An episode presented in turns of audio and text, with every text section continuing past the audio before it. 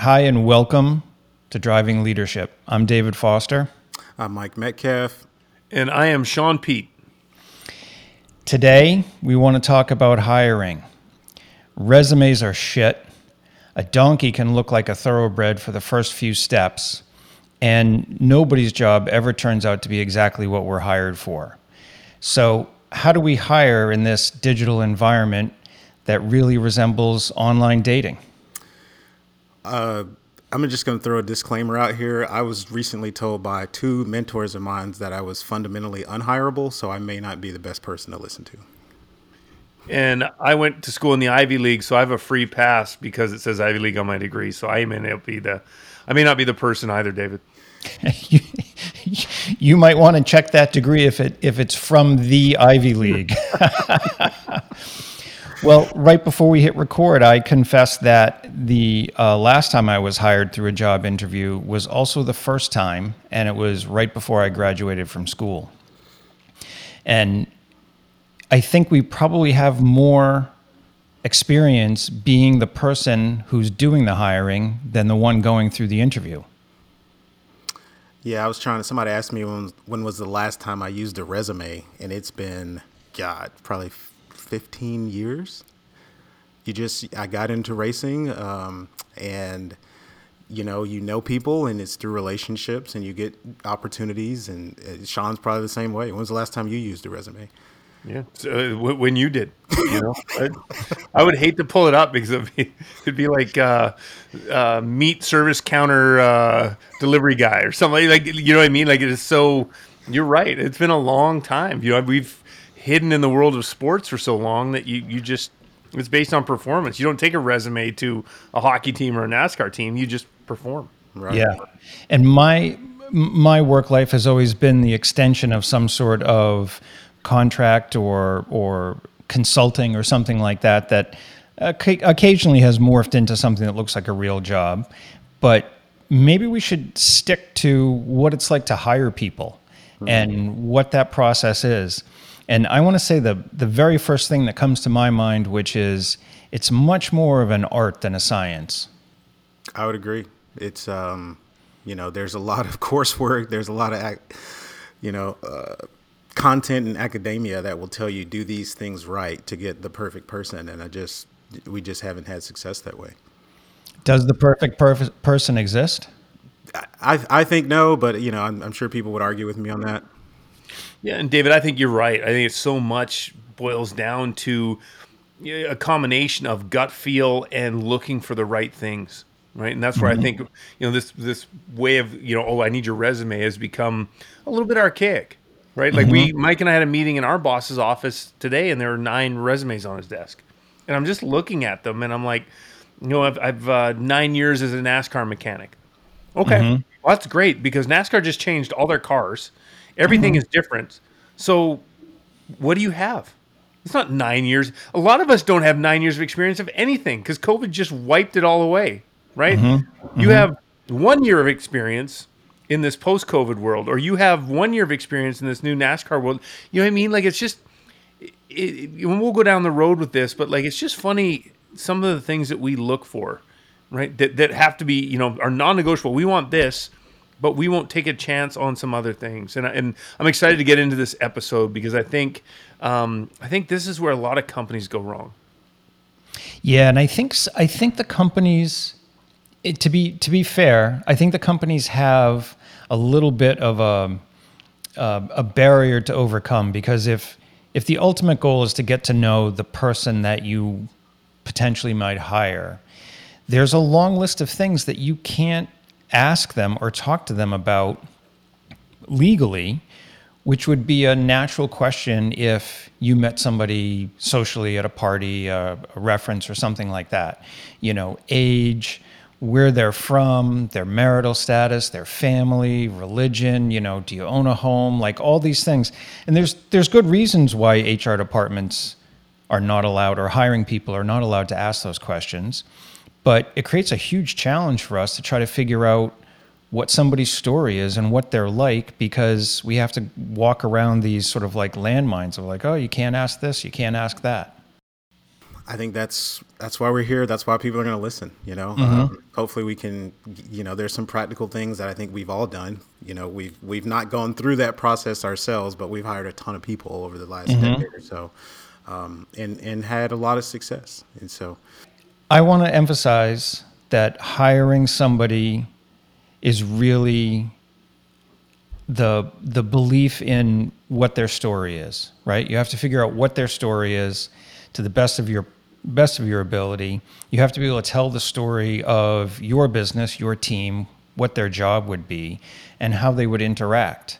And you know, there's that thing that people say like they don't quit jobs, they quit bad bosses. And there's the corollary, which is don't choose a job or don't pick a job because of its job description, but pick a job because of the boss or the leader or the people that you're going to work with. Mm-hmm. And I think that finding that synchronicity is really the way the art unfolds of finding the person who's going to fit on the team and fit in the business's goals. And I think you know there's the first key in all of this, though, David. Like you talk about the fit and the synchronicity. I think a lot of times what we're doing is we're looking for okay, we have a C level employee. Oh, if I can get a B or an A, we're going to level this thing up. So that's that's what I'm looking for. But instead of looking for that, we should be looking for what's complementary, right? It might be another C employee that would complement the group. Um, you know what I mean? That makes the whole thing better. And I think some of the things that we go after are a miss, right? You started off by saying even a donkey can look like a thoroughbred for the first two interviews. Um, mm-hmm. You know, that's that's the main hurdle in hiring is that you are getting the person's representative, the best version of themselves. Mm-hmm. And and I think the key is like how do we peel those layers back to find what what's really sitting or standing in front of us. Mm-hmm. yeah, and you know, nothing against staffing agencies and, and, and things of this matter, but you know, when you're outsourcing some of this work, you get you miss what you just talked about, David. You know, you mm-hmm. you don't get to hear that full story and get to fall in love with it and see how it meshes well with the other stories on your team. You kind of get a, hey, here's the list. We narrowed it down to these three based upon probably metrics that you sent to this, you know, agency.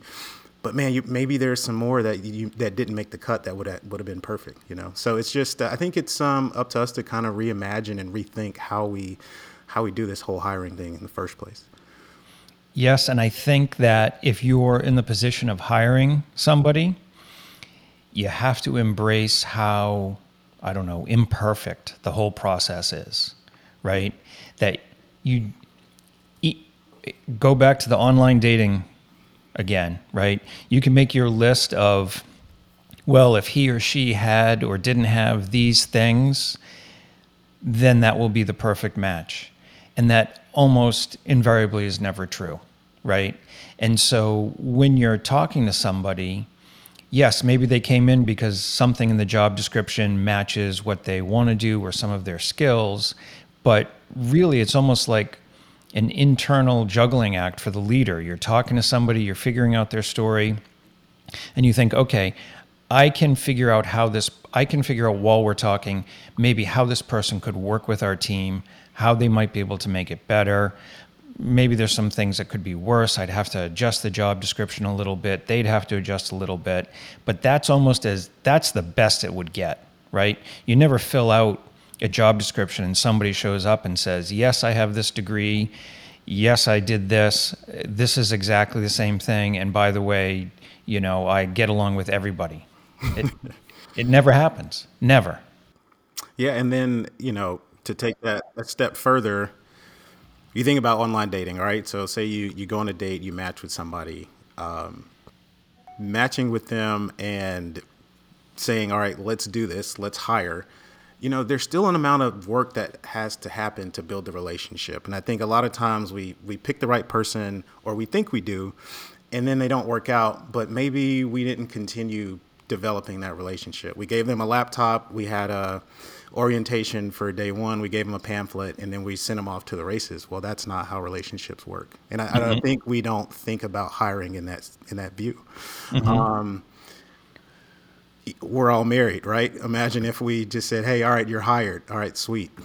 let's let's hope this all works out. It just doesn't work that way. So, I think a lot of times how you bring people in, in the environment that you bring them in, and the the you know the the teamwork and the connectivity in it, I think will often dictate how that hire ends up working out or not. Mm-hmm. And again, how you bring people in. You know, I think that starts with intention. And the thing that we hear so often these days is, oh, we just don't have time. Right. Mm-hmm. And again, I think we've talked about this before. If you if you don't have time, it just means it doesn't matter enough to you. And you know, we're in the midst of the great resignation.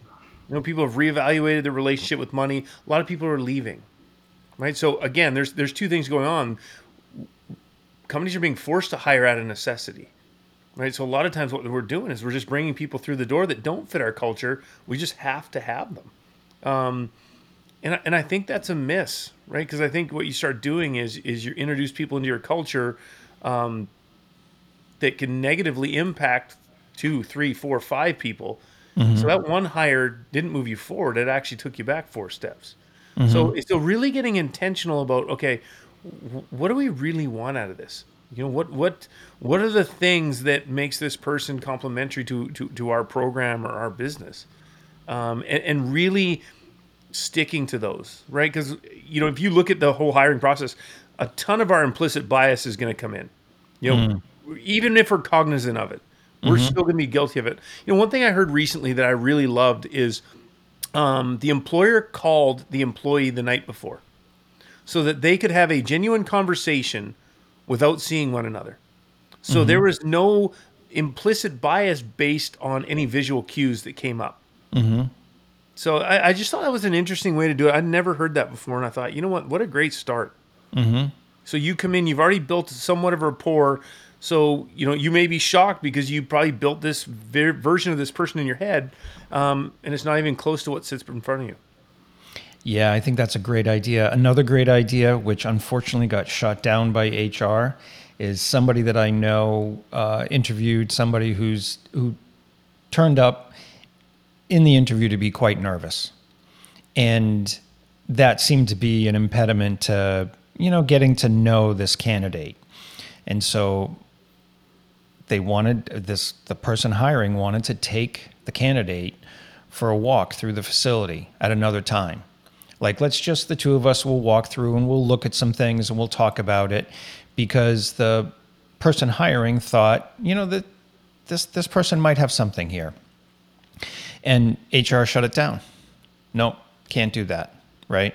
This person has to go through this almost like gauntlet of you know, senior vice president of blah, blah, blah, and the director of this. And, you know, you got 45 minutes to sell yourself to this person who, if you work here, you might see twice a year at the company meeting. Right. Mm-hmm. And so I like this. I really like this idea of it being less formal and more human. Right. Because the, the idea of the interview, I think, is trying to form a connection with somebody almost as if you're both human beings, right? And yeah, there's a job. And yes, we have to make these certain things happen, and you have to work with these people doing this certain things. But if you can't understand who that person is, what their story is, and they can't understand that about you, then you're then you're back to the online dating thing, swiping and checking things and saying, okay, well, yeah, I'll go on Friday night with this person. Yeah, it's why I believe it was the, a Gallup stat saying that two thirds of uh, all U.S. employees would trust a complete stranger before they trust their boss. You know, mm-hmm. and and then also I think it's three quarters of leaders right now are saying they feel unprepared to do their jobs. Mm-hmm. And and so much of this starts with relationship, and that. But to Shaun's point, intention that means you're starting this the night before the interview. You know, you're creating. Mm-hmm this relationship, you know, before it ever even gets officially started. I think that that's about embracing the imperfection of the entire process. If you want to walk somebody through a facility, uh, if you want to call them the night before, that that means you're addressing how imperfect the the formality of the interview is. Yeah, but you know the beauty of that is it can be perfectly imperfect right? That's what we all are, perfectly imperfect, right? I don't think very few of us, you know, walking through life throwing no hitters. Maybe Brad Pitt, maybe maybe that guy, but none of us. Um, and, and like I said, allowing some humanness to creep into it. You know, we, you know, speaking to people, you know, not like you're speaking to them from a car manual, almost like almost like it's uh, through a novel or poetry, right? So there's, you know, like I said, taking some of the ster- we have, we use such sterile language sometimes, right? Coupled with a lack of intention, right? So it's like, oh yeah, we have a interview at three. Oh shoot, it's, it's five minutes to three. Like, there's no intention put into that. Mm-hmm. Like if it if it matters to the company, right? Retention starts with having the right people in the building. Yeah, I agree. And if you look at your past hires, right? If you're in a position where you've hired multiple times, you can you can almost look back and say, well, what what I thought was going to happen or what I thought was that person's story or how it was going to work obviously didn't happen, right? And so when you're going through the hiring process and you're trying to weed through candidates and figure out what will work the best, you have to keep that in mind. You have to keep it in mind that it's an imperfect process and it's an art and there's an awful lot of internal juggling going on because you know you might get somebody who has certain skills that you didn't think that they would have and they don't have other skills that you want to have but that they would still be a good fit and you have to make that decision you know will it will it work out in the balance right? Can i make the team work? Because that's a leader's job right? Leader's job is to make it work right? With with with the team that you have and the tasks that are in front of you. And that's not that's not an easy thing and you know you can't come up with a list of like the three the three must questions in an interview you must ask these questions and then you'll be a success it just it doesn't work like that Shaun, you want to? I'll, I'll let Shaun go first because we share the same miss here. But you know, maybe David, talk about a time where you missed it in hiring. Uh, Yeah, one one of our early failures uh, in leadership at, at the company we had been hired by, David, was we we went out and and uh, we signed one of the best tire carriers in the sport. And, and Mike and I are high fiving each other, you know, running to our boss's office, talking about this huge win we got. And this guy comes in, um, pretty decent at throwing tires, um, but absolutely toxic to the culture. And right there, as young leaders, Mike and I had to make the decision five races into a season. Do we just eat this and let this guy tear us apart? Or do we acknowledge our mistake, let him go, and start over? So sure enough, we called him in the in the office, and we're like, you know, the team had been struggling, and I said, hey man, look, we're uh, we're gonna make a change. And he looks at me dead in the eyes, and he's like, okay, good. Who is it? and uh, we're like, well, it's you, it's you man. You got, you got to go. But you know, the one thing that Mike and I realized in that instance, and and we have never gone back on, is that we are always going to hire enthusiasm over aptitude a hundred out of a hundred times.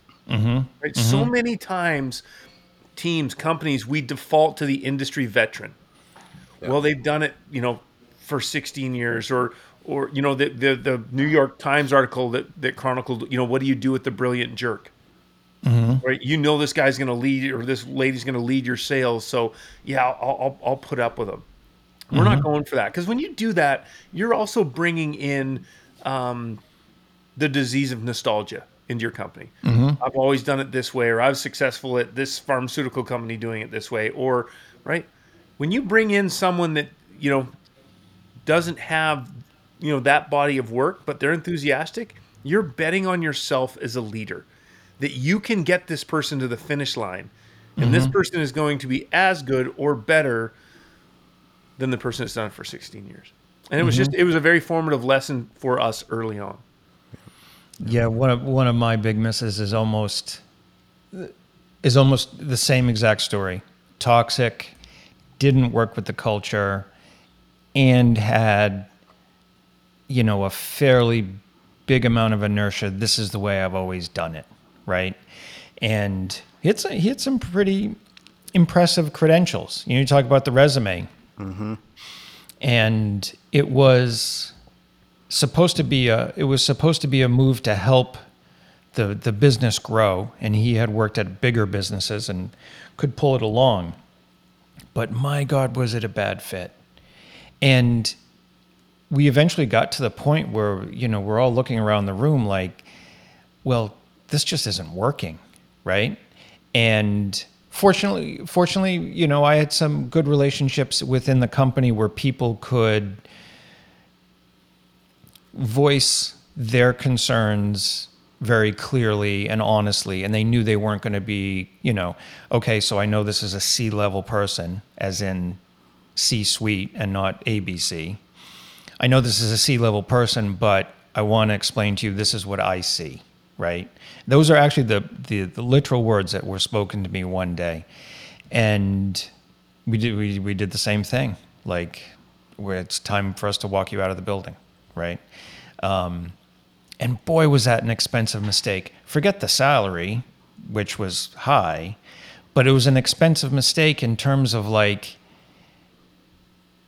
it was almost, I don't know if any of you guys have been robbed before. Somebody breaks into your house and steals something, steals a lot of somethings. Yeah. But when you go into your house the next day, you have this creepy feeling of like, okay, this is all familiar, but I don't exactly feel comfortable here. Mm-hmm. And that's how that's how it felt after we fired this individual, right? We eventually repaired and did very well. But boy, what a massive mistake. And this this leads me to I've got my little list of like, you know, things for people to think about. But, you know, when we talk about the biology of humanity and the way people connect, right? Our bodies know things before our mind is conscious of them, right? And one of the things I want leaders to think about or be aware of when they're hiring is when you when you're interviewing with somebody and you just get this feeling like pay attention to that. Don't judge but be really really aware that you know I feel excited or I feel a little defensive or I feel you know disappointed or whatever it is whatever comes up like really be aware of that and write it down don't show it to anybody, but write it down right after it happens. And when you're thinking about all the different candidates and you have to make a decision, look to that because I think that that's really, really important. I would agree, and it's important because the way that you're, you know, whatever emotions or thoughts you're feeling, that's what other people are going to feel when they're in sales meeting and pitching and you know mm-hmm. working. Like if if you're having if it's an uneasy encounter for you, then it's probably going to be that way for others. But why do we tolerate that? Because you know, a lot of times we'll tolerate that because it comes with a sales number. Yeah. Right? Is that person the right fit or not? They're not. They- they- They're not. You know. But it's as leaders that's really hard because you're especially young leaders, and I mean young in the position, um, because you're admitting fault and you're admitting fault early. Um, the thing is, is if you want longevity in this leadership game, it's one of the first things that's got to happen. Is if you make a misstep, you have to acknowledge it and you have to rectify it. Yes. And you're, you're getting into a little bit of my backyard here because I do a lot of work with startups and, and companies led by founders. And four out of five people who start a company, uh, you know, the successful company, have never been in management before. Right. So you can imagine when they go to hire somebody, what's their reference point? Movies, hopefully books, right? Maybe a podcast or two, right? And all of us will make mistakes in that area. And and Shaun, I think you're exactly right. Like it's it's very almost seductive to have somebody come in with the big resume and I did this and look at my campaign, look at, you know, I built this product, I have all these things. But if you're going to piss off everybody in the building, you're going to pit people against each other and be manipulative and generally unhelpful, uh, all those accolades aren't going to make any difference. Right. And, and, and that big resume, there is an allure to that, right? Because you're showing your superiors, hey, look at the talent I'm bringing into the company. Mm. We also got to realize there's a reason that talent is available. Mm-hmm. Right? And again, that's where the intention piece goes back to. It's figuring out, okay, why is this person available? Why, with such an amazing resume? You know, whenever I see that now, I'm like, okay, it puts me on like high alert. Like, why do we have a shot at this person? Mm-hmm. What, what do I not know? And uh, you know, I just think it's it's something that um, you know it, it's hard. It, again, we you know use the term young leader to take someone with less you know less experience, less aptitude, but it, but if they're enthusiastic, you know the the things that you can do with those people, and it's a leap of faith sometimes, right? Because you're a young leader, you're already questioning yourself. You know, can I can I do this? The answer is yes, you can, right? It's just a matter of believing, telling yourself first, and then believing that you can do it. Yeah. Right.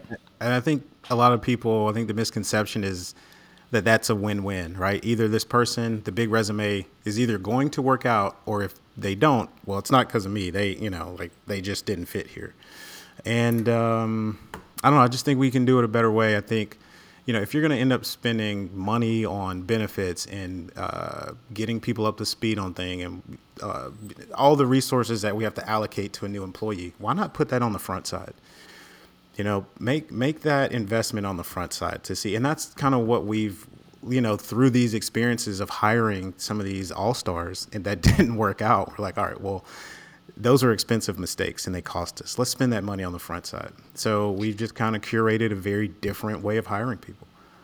Yeah, and I think that Mike, your point about it's not me, you know, because look at this person's big resume. That is the that is the way a young leader hides, sure. right? Yep. So if you know if if I've got my own company or I'm in charge of hiring for my department uh, of course I go with the safe person, right? Like yep. I can I can sort of rationalize, well, this is why I made this decision. But the reality is it's not a it's not a good way to make a decision, right? Because if you're responsible for making it work, for creating your team, for creating the culture, that's a that's a a hire is a huge piece of that, right? And the other thing is that that sort of influences what other people think about what you're doing, right? If you hire the, you know, the big resume and sort of like imply that it comes with a lot of performance and benefit and that sort of thing, but the hire turns out to be just a raging asshole, well, guess guess what those people guess what the people on your team are going to think. So a, a lot of these companies, you know, Mike and I use this analogy that they're, they're like a puzzle, and some of them are a long way down the line, and they only need one piece to finish the puzzle. And they're so desperate to get to the finish line that instead of waiting for the piece that completes the puzzle, they just grab whatever piece and they just pound it into the puzzle to complete it. Right? And it just doesn't fit. And mm. you know that pretty quickly. Are you brave enough to move off that person? Yeah.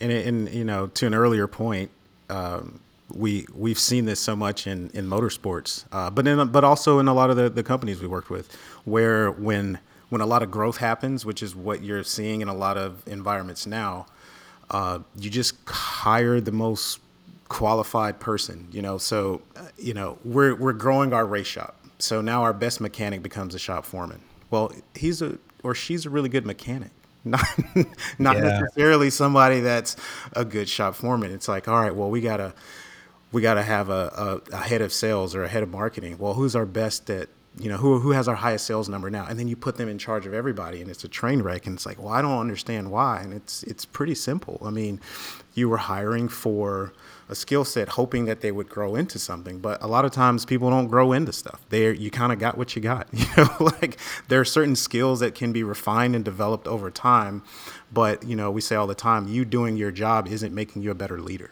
right it's just making you better you're spending more time at that job you may have more competency in sales and marketing or being a mechanic but it's not making you a better leader and that's what is the difference when we're talking about driving leadership and we're talking about hiring those leadership skills need to be present, you know, from the day from day one. Yeah.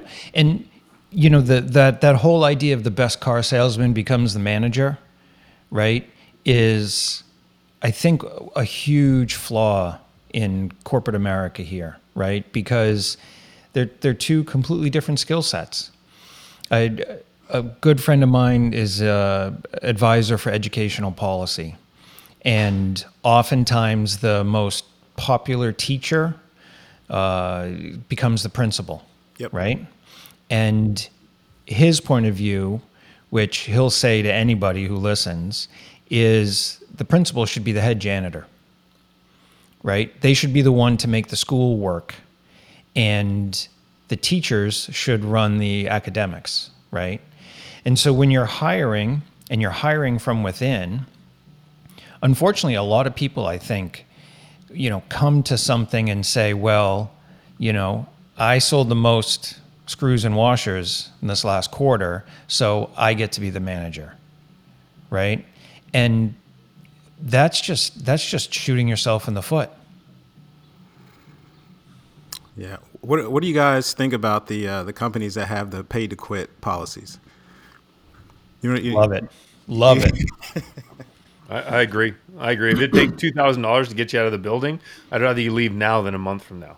if a, I think the statistic is something like if a, if an employee doesn't finish out a year, right, and leaves because of bad fit or something like that, it can cost up to three times the amount of the employee's salary to replace them, right? So if you've got a hundred thousand dollar employee and you say in the first 30 days, the first 60 days or something, you get five grand or 10 grand to leave, that's a bargain. I want to I want to throw something out about pay. You know, oftentimes if you're a young leader, sometimes you don't have a lot of latitude about how much you pay. But if you are the you know, head of the department or you're the owner or founder of a business, you often have an awful lot of influence over what get what somebody gets paid. Hmm. And having having worked with different types of pay scales, I'll say this. People should be happy with what they're getting paid. That doesn't mean that they think that they're, you know, getting away with something, but if they're not paid well, they eventually build up a sense of resentment about what they're doing in the company. And, you know, uh, Shaun, you tell the story about uh, the the owner of the race team showing up in his, you know, hundred thousand dollar car or something like that, and trying to talk to somebody who's not able to buy a hundred thousand dollar car. Right. Uh, well, and first of all, let me start by saying it was a P3 McLaren. I think it was about a 1.3 million dollar car. Um, you know, and I, I think, but there's a very fine line, um, and, and this is where, uh, you know, one of the things that we fought early on was entitlement, and we found that that was bred on the front side of these contracts that we were putting in front of people. So what we started to do was like, you know, put a put a more modest sum in front of someone because we did not want them to be there because we were the highest paying. We wanted them to Yep. believe in what we were doing or believe in us as leaders. And what we did is we we challenged people to bet on themselves. Look, if you come in here, you're a great experience, you're collaborative, you produce, you execute on race day, we can get you to here. Mm-hmm. But you're going to bet on yourself to do it. And what we found was that kind of rid the program of the entitlement piece. Because a mm-hmm. lot of times I think you, you know, we had no success with bringing people in on the big dollars because then they just felt like they'd arrived, and and we just didn't see it in the work ethic, the way they treated other people. And I'm not saying that's a you, you throw a blanket over it and that hits everybody, but we've had more success lower on the front side with the potential to earn more if you're a contributing, you know, member of this team. I think that gives people uh, a little bit of a grace, a little bit of a, uh, a little bit of a grace period, right? When you come in up here, you got to go, and you know if things hit the fan, uh, you're the first one out. It's like, all right, well, where do we go to cut big expenses? Well, we're going to go to big salaries. But if you start a little lower, maybe a little more more modest, humble, um, and have the the runway to kind of work your way up into it, you know, uh, people need time to grow and develop. I mean, I think that's all of us. I mean, I think we can all look back and say we just know a lot more now than we did 10 years ago, right? So giving people uh, an opportunity to grow and develop in their career, I, th- I don't think is a bad thing. It de- definitely, um, you know, to Shaun's point, um, helps people feel valued. It's like, hey, I'm I as as a, a leader am committing to your development, and we're going to start here, but our goal is to get here, but we're going to do that together. Yeah, I would I would I would agree with that. And I think what I was talking about is leaders shouldn't try to get the cheapest possible person to fill that role. Sure. Right? I agree. Because if I mean if a, if if you're looking at people and saying, well, you know, this person is four thousand dollars less a year, and you know that means that you know it'll change our gross margin, blah blah blah. That's not a really intelligent decision, right? I definitely agree with this idea of advancement and growth and not commission necessarily, but almost like a if you can if you can come down this path with me, you can see the rewards that are coming, right? Like that is excellent and I love it. My my first statement was more about not trying to figure out how cheap can you get an SEO expert, right? And it- because that's not going to help you build your team. It's not going to help you build collaboration and cooperation, and that person's not going to be that dedicated. Right. It's, it's like it's, it's like rebuilding an, an old hot rod. You don't go for the cheapest wheels and the cheapest paint job, and the you're gonna have a hot rod at the end, but it's gonna be a disaster, mm-hmm. right? And to, and to start out, I almost feel like that's you're starting out playing from behind, right? Oh, well, I'll get the cheapest guy or the cheapest girl. No, no, go go go get the best person you can afford, and there's a big difference between the two. Going after the cheapest and the best person you can afford you know, and making sure that that that is always, you know, the best person you afford is I think is forward forward looking and forward thinking. Mhm mhm how do you guys how do you guys think about feedback? In other words, you're not the only person to evaluate a candidate, right? Right. I, think that well, that's one of the big things that we have. Like Mike talked about, you know, how uh, we have a highly curated first day experience. You know, it- culminates in that candidate going out for lunch with four to six of our athletes, and they vet that person because the truth of the matter is they're the ones that are going to be more closely working with that person than Mike and I are. So if they, if it's not a fit there, what you know, why even waste the time? Yeah, mm-hmm. There's been been people that we were like, you know, checked all our boxes. Let's move forward. And one of the, you know, somebody comes back from a lunch or a, a meeting or something with, you know, time with this person, and they're like, I, I just don't think this is a good fit for us. And and it's up to us to trust these, you know, these people, you know, and say, mm-hmm. okay, if if you got if you if you if you're out, then we're out. Yeah. So to answer your question, I think it's vitally important. Yeah. You know, and again, you're throwing five or six brains at it instead of just one. Right. Yeah, yeah. I am a I am a big fan of having that person potential hire interact with whatever team they're going to be working on. I think having that having that group interaction is sometimes tough. It's, you know, especially in a business situation, right? The, everybody's dressed a little bit differently. It's probably a little bit more formal and a little bit more charged, but you can still pull some information out of it. And one thing I think that leaders should keep in mind is that if if you have somebody on your team that interacts with the candidate and that person on your team is poly positive and they come in with a positive report, you, you kind of have to consider well, you, you say something nice about pretty much everybody, right? You have to consider your source.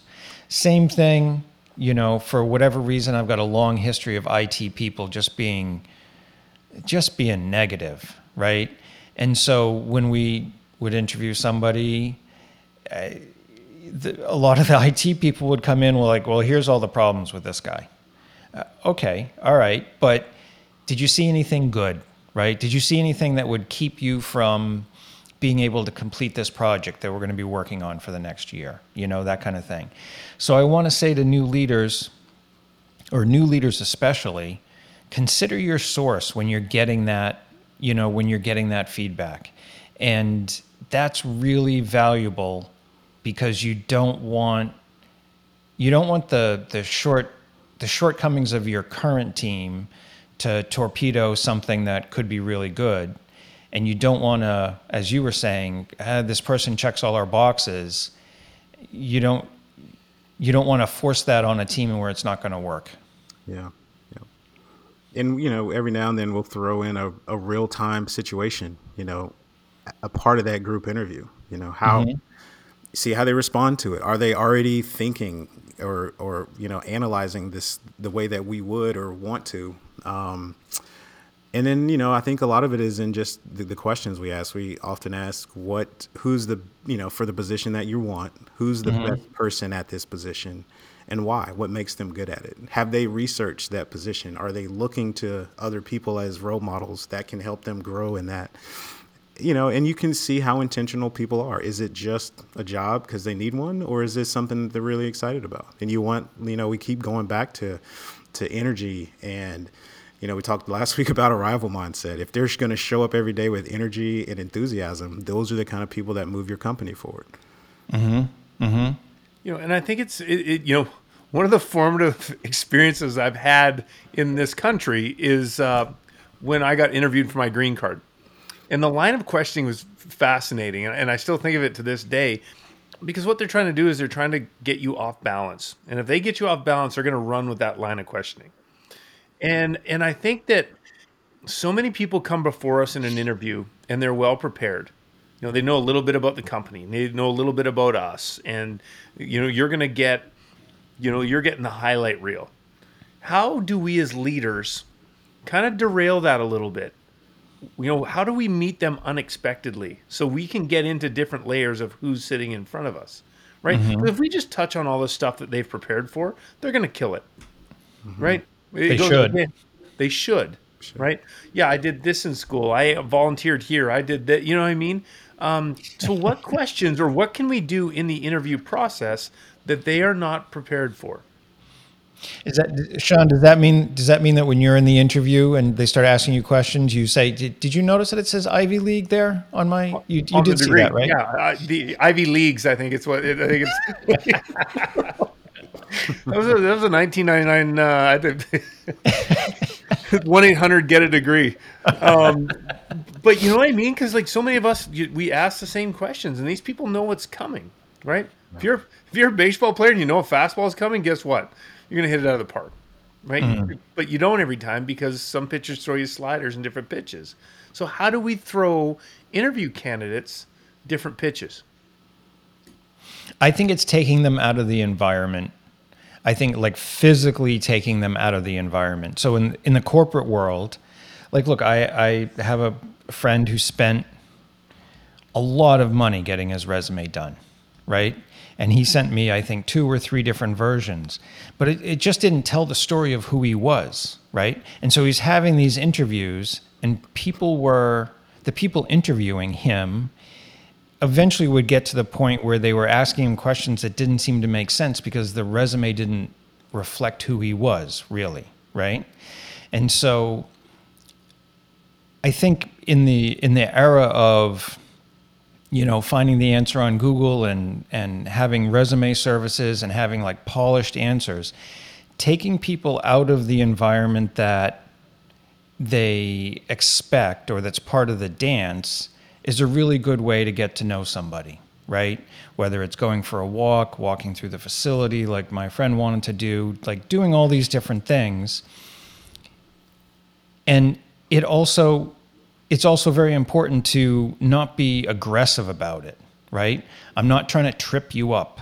I'm not trying to I'm not trying to do something to embarrass you or make you stutter or something like that, but it almost sort of like, hey, can we just agree that this that this whole resume interview process is kind of just shit and can you just tell me who you are and what you want to do and I'll tell you what's going on here and our job is to try to figure out if we should talk again about you working with us. Yeah, I love that that line of, of transparency. You know, um, hey, look, we we're not. this job isn't just going to be me and you sitting across from a desk and cordially discussing the next steps. It's in real time. It's it's action packed. Emotions are going to be involved. Let's get in an environment that simulates that, and let's see if we work together well. Then, you know. So yeah, to your point, I think it's I think the environment dictates so much.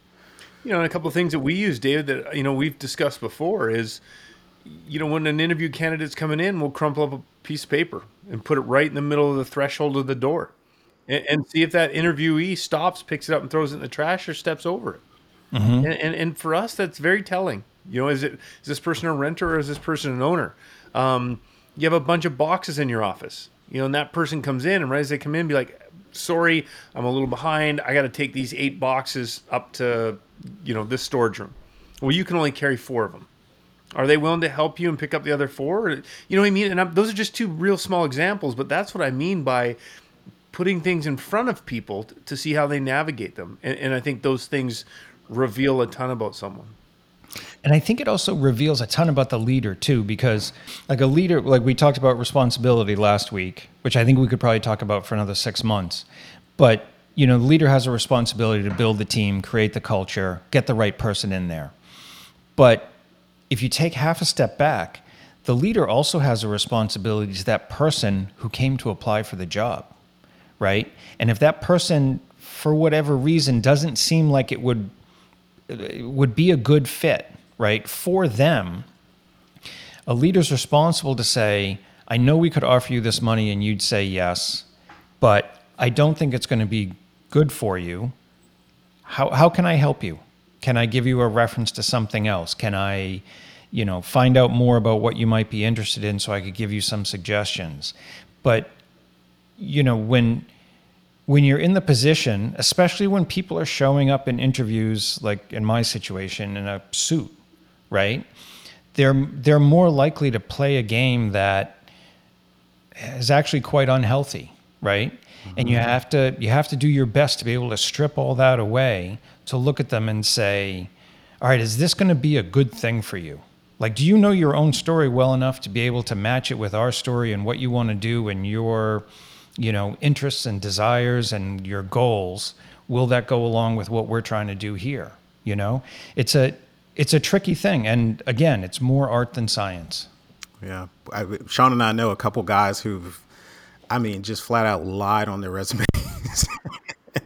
and and just weasel themselves into these really nice, you know, C-suite jobs. And six months in, people are like, you know, you're not getting any of this done in a in mm-hmm. a remotely competent manner. Like, did we miss something in the resume process? And you know, one was honest and was like, yeah, I kind of made a couple things up. Uh, you know, it's and it, but it's uh, but the fact that you can do that is inc- is incredible.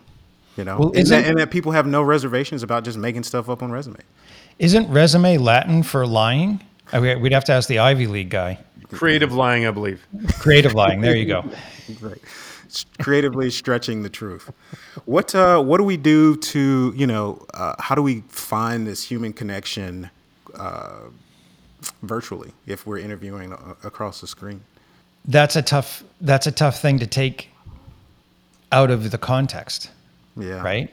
Mm-hmm. And in that way, I think, in my mind, I haven't had to do too much of that, but in my mind, it's being as human and po- as human as possible, and also sort of addressing the the big elephants in the room that it is virtual, that there is a process, that there is sort of like a formality that impedes the human connection, right? Yeah. And you have to hope that the other person responds. Yeah, and, and I think it's far more difficult, David. Not a little bit more difficult, far more difficult because you don't share energy with someone. You mm. know, there's an intuition that we all have when we're sharing energy. You know, and uh, whether that's gut feel or you know, or, or first impression or whatever that might be. You know, Mike and I um, are pretty close with with a college basketball coach in the area um, who's considered one of the best recruiters in the country, and um, has struggled over the last two years because a lot of his interview stuff has been on Zoom, and he mm. cannot get a feel for these kids through a computer screen. So, um, yeah, I think it's it, it's a tall it's a tall order. And the the other part about that with him is, you know, there's this transfer portal where uh, kids can just overnight just decide they're they're transferring, and I think they said that I think it's a third, if not more, of college basketball is in the portal right now. So that, which is a staggering number, but, and so his point to that was that you're, you recruit, you know, higher, but then you're also always recruiting your current players. so right. that they don't leave.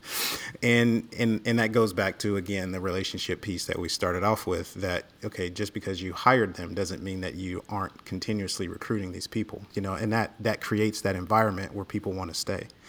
And when you have an environment that people want to stay, other people want to join that. You, you start to get a higher caliber of resumes because they want to press into whatever it is that this group's got going on over here because none of their players want to transfer, right? There's something right. to that. People can see that and feel that. Yeah, the, the Zoom thing really gets stuck on, you know, whatever study you look at, but it's about 90% of human communication is nonverbal, right? And yes, we can see the other person's face on the screen, right? But there's filters, there's artificial backgrounds, there's online classes about how to be online there's, you know, ways to manipulate your voice to make you sound better, right? Like, I mean, no, nobody who listens to this podcast knows that Shaun sounds like a 13 year old girl in real life, right? and that is that that is really that is really really difficult and i have to say that there aren't any really clear choices on how to make that better other than trying not to or trying not to make it worse. Hmm. Yep. Yep. And again, like you said, getting human, right? I'd love to see, you know, a leader that, you know, you're in a suit, the other person's in a suit. Take your tie off. Make it a little less formal. Get like like you said, you know, let's just talk. Let's you know, get get out of this sterile, you know, line of questioning. Let's figure out who each other's are and does your story dovetail with ours? Mm-hmm. Mm-hmm. And uh, one of the things that's on my list that we haven't hit on yet is that you know, depending on the size of your company, hiring should be a constant process if you're a leader, right? Like it should be, I, I hate the term networking, but it should be always forming connections, always looking for potential solutions. You know, your business changes over time, and even within your business, certain teams, you know, they they they they move along and they they change what they're working on and how they work. You know people develop new skills. You need you have new needs. And you should always be looking at well how do i formulate this group for the best possible effect? Not only for the business but for them. And so if you if you talk openly about that and i realize that pit crew is a finite group right? There's only so many people on a pit crew. It's not like as you get further and further through the season, you add more and more people, and suddenly there are 40 people jumping the wall, right? But in a you know in a corporate business, you know, marketing department gets bigger. You know, the product development team, you know, needs more resources, needs more ability to do things. And if that's part of your discussion with your team, it's much easier to find a solution. It's much easier to hire somebody if you're in a way like always looking towards that type of solution right? Not offering your team members like an out like the reason we didn't get it done is because we don't have enough people or we couldn't hire a you know a junior designer. But think of the think of the team as a, as an organism and what does it need as it grows? Yeah we've uh the pit crew doesn't grow, but we've never made it through a season without making changes to our rosters, and that wasn't because we wanted to. It's just other people step up. Um, we've got a developmental pipeline where we're always looking for talent and always mm-hmm. looking for people to, you know, you know, the, the we talked about it earlier. The people that are going to come in and bet on themselves and bet on us, and we've just seen people rise. And when it's time, when it's their time, it's their time. And I, and I think th- there's a lesson there that the business world can take from the sports world, David, and that's and that's forecasting, right? Steinbrenner used to be famous. You know, if it was 2014, he already had a board in his office that w- what the 2017 Yankees were going to look like. Mm-hmm. Mike and I are always trying to look through our rosters. Okay, what what's next? What's coming? Who who improves us? Who's going to move up? And, and I think you know, I, I, think we can get lulled into the status quo sometime. Be like, oh yeah, we're, we're, we're hitting a stride. We should always be trying to bring in people with fresh perspectives, people mm-hmm. that challenge the status quo, um, people with different viewpoints. You know, I, I think that that's our responsibility to keep our, our businesses and our teams moving forward. Mm-hmm. And, and, it's it may be a, a, little easier for us to do that because we operate in seasons, right? And so uh, there's a clear off season when it is kind of normal or expected to make changes or to look to hire more people. But you know, we encourage business leaders to think about your your year as a season. You know, create a you know. Generally, there's a busy part. Generally, there's a little bit of a slower part. Create an off season. You know, try to and and have those expectation meetings. You know, at the start of the season, like every sports team does. You know, so often we just we do a little break at Christmas and it's January one or two and it's just right back at it. Same thing, no intention, no expectations, upgrade, no revisiting core values. It's just just kind of on and on and on, and uh, people kind of get burned out with that, you know. But when there's a season, there's a finite ending to it. I think um, I don't know. I think there's opportunities to really look at hiring in a in a in a in a better you know better vantage. Yeah, you, Mike, you and I have never talked about it, but just sort of echoing one of my very common themes when I talk to you know business owners or when we're trying to renovate a business, and that is that idea of you know the the humanity of the cycle of, mm. of making efforts reevaluating what you're doing during some sort of like i mean in your terms like an off season right um, it, it and every business has a season right and sometimes that season like a uh, like an uh, an overworked athlete is forced on them by injury, right?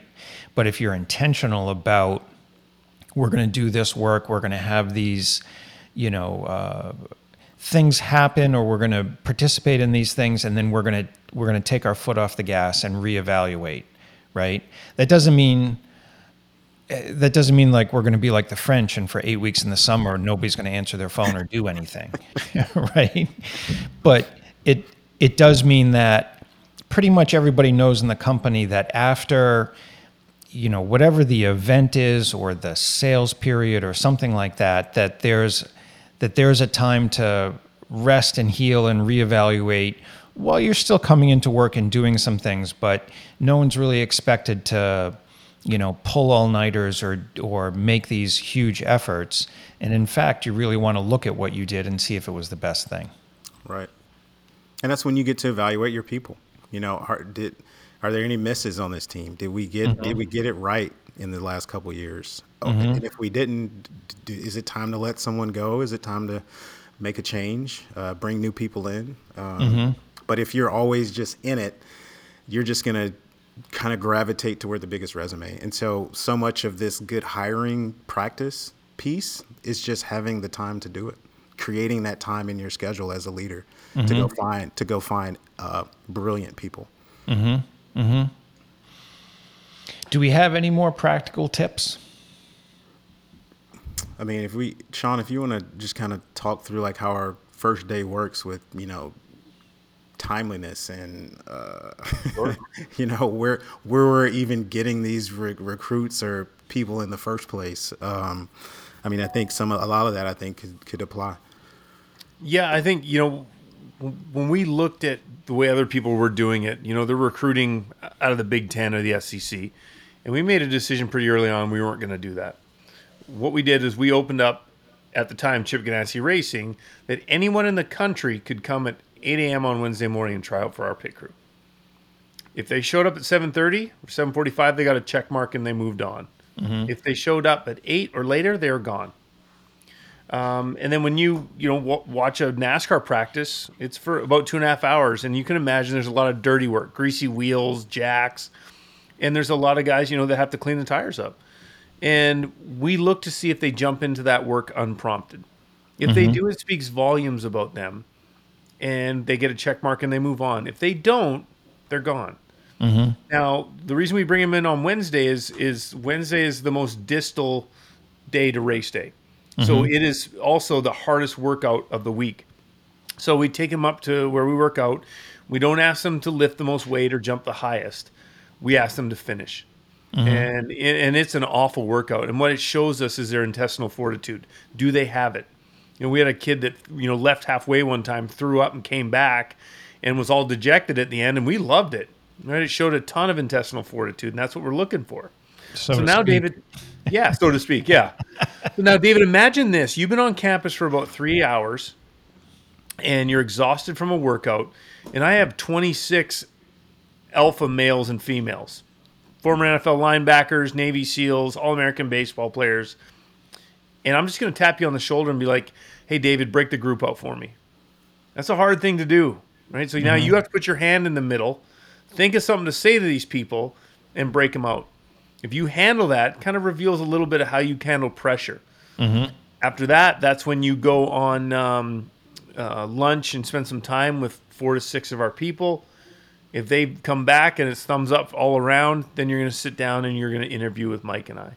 And, and what that does is we don't get fooled. You know, we've had a couple people in that visually look like physical specimens, and we're, and we're like, oh my god, this this person's gonna be unbelievable, mm-hmm. and they show up late, Mm-hmm. or or they don't help out cleaning tires, or they don't get through the workout. We, but what we don't do is say, well, maybe they're just having a bad day. We don't make excuses for them. It's mm-hmm. it's pass fail, and it's got to be pass pass pass pass pass you, you if you'd like to start, you're going to do this for two months for three, for free, mm-hmm. right? We don't, you know, so many of us will get a visual cue or something on a resume where we're like, well, okay, I'll overlook this, this, and this because this is really excites me. We don't, we don't because we don't trust our judgment in that area. So it's a non-negotiable. It's pass fail, and uh, you get you get through all of them. Um, you're going to join our team. Can I send you a couple of CFO candidates and see how they do? Absolutely, absolutely, we would love that. Well, I think if you're in the business world and you're you're listening to Shaun's uh, gauntlet of pass fail criteria, something like that is not going to fly, especially if there's carpet in your office and people are wearing ties, Yeah. right? Gonna be no puking involved. Say again. So there, there's probably going to be no puking involved. at least in the beginning, yeah. But I think that from a from a business owner's perspective or a uh, hiring manager's perspective, there are things that you can do to find how somebody reacts to pressure, whether they're willing to pitch in, how they you know deal with promptness and responsibility. And you know some of these candidates may be overly primed and i think some of those tests would be i don't know almost too easy to pass right? Because you're dealing with somebody who would look at it and say oh of course i'll help you carry that into the conference room right?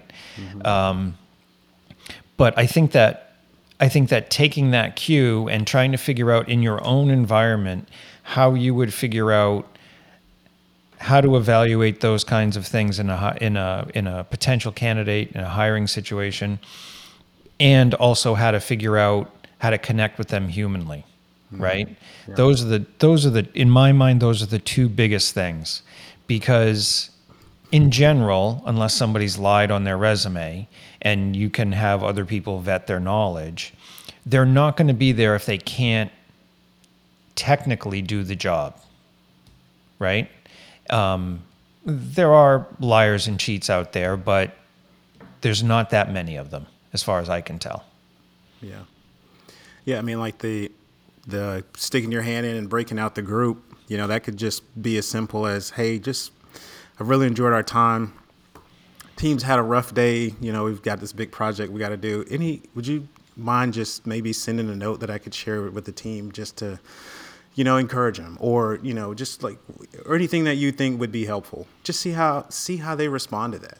Oh no, mm-hmm. I don't. I, well, you know, what, what's I think you can get a lot. There's a lot that you can do, but it's just it's just up to us as leaders to sit down, take the time, think about what really matters, uh, how we want to hire, and you know, and really don't back down until we get that you know those people that we want. Yeah, and I, I'm a, I, I hate rules. I hate you know the six, the top six lists. You know, everybody must do that kind of thing. But I, I do have some things that I want to throw out.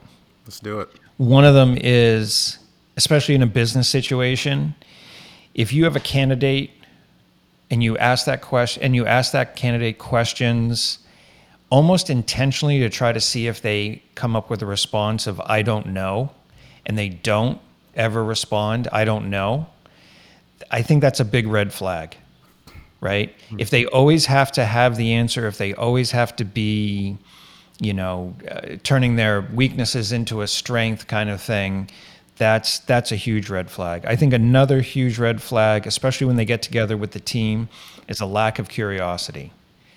If it, you you should prime your team to let them be curious. Describe a problem, describe what they're working on, you know, that kind of thing. And if they don't they the candidate doesn't come back with, you know, how do you do that? Or how do you guys, you know, figure out how to solve this problem or something like that? If they have to be a know-it-all, huge red flag, right? And you, you can't deal with too many huge red flags, no matter how big the resume is.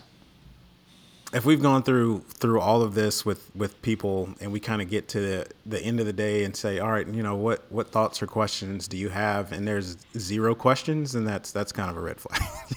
if you you got through all of that and you don't you you got you understand all of it already hmm interesting well and that's it's like the five page questionnaire they end with with us if it's one word answers if it's lightly filled out that might not get it you know because you know excitement you know a lot of times we see you know it's double sided because people are so excited to tell us what they can bring to the team, what they can mm-hmm. bring to the table, their experiences, and it just denotes that.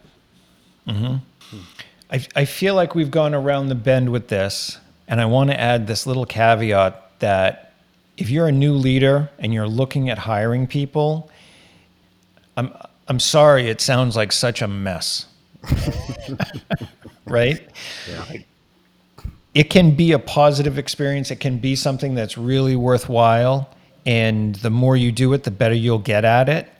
But we don't want to we don't want to look at this with rose colored glasses and say, well, if you check these boxes, then everything will work out well. You have to be open and honest and curious and humble yourself to get through this process well. Yeah, I think don't we don't need to use all of our you know brilliant um, ideas and, and strategies in just the strategy and of the company itself. A lot of that mm-hmm. brilliance should be implied into who becomes the fabric and the DNA of our organizations. Mm-hmm. Mm-hmm. And I'm going to end with in, enthusiasm over aptitude and allow yourself some grace for getting it wrong. Yes, 100% with this and everything else. Mm-hmm. Well, we're always open to questions, and I feel like we're going to revisit this again, especially with listener questions. So, thank you for taking the time, and we're looking forward to talking to you again next week. Thanks, everyone. See y'all.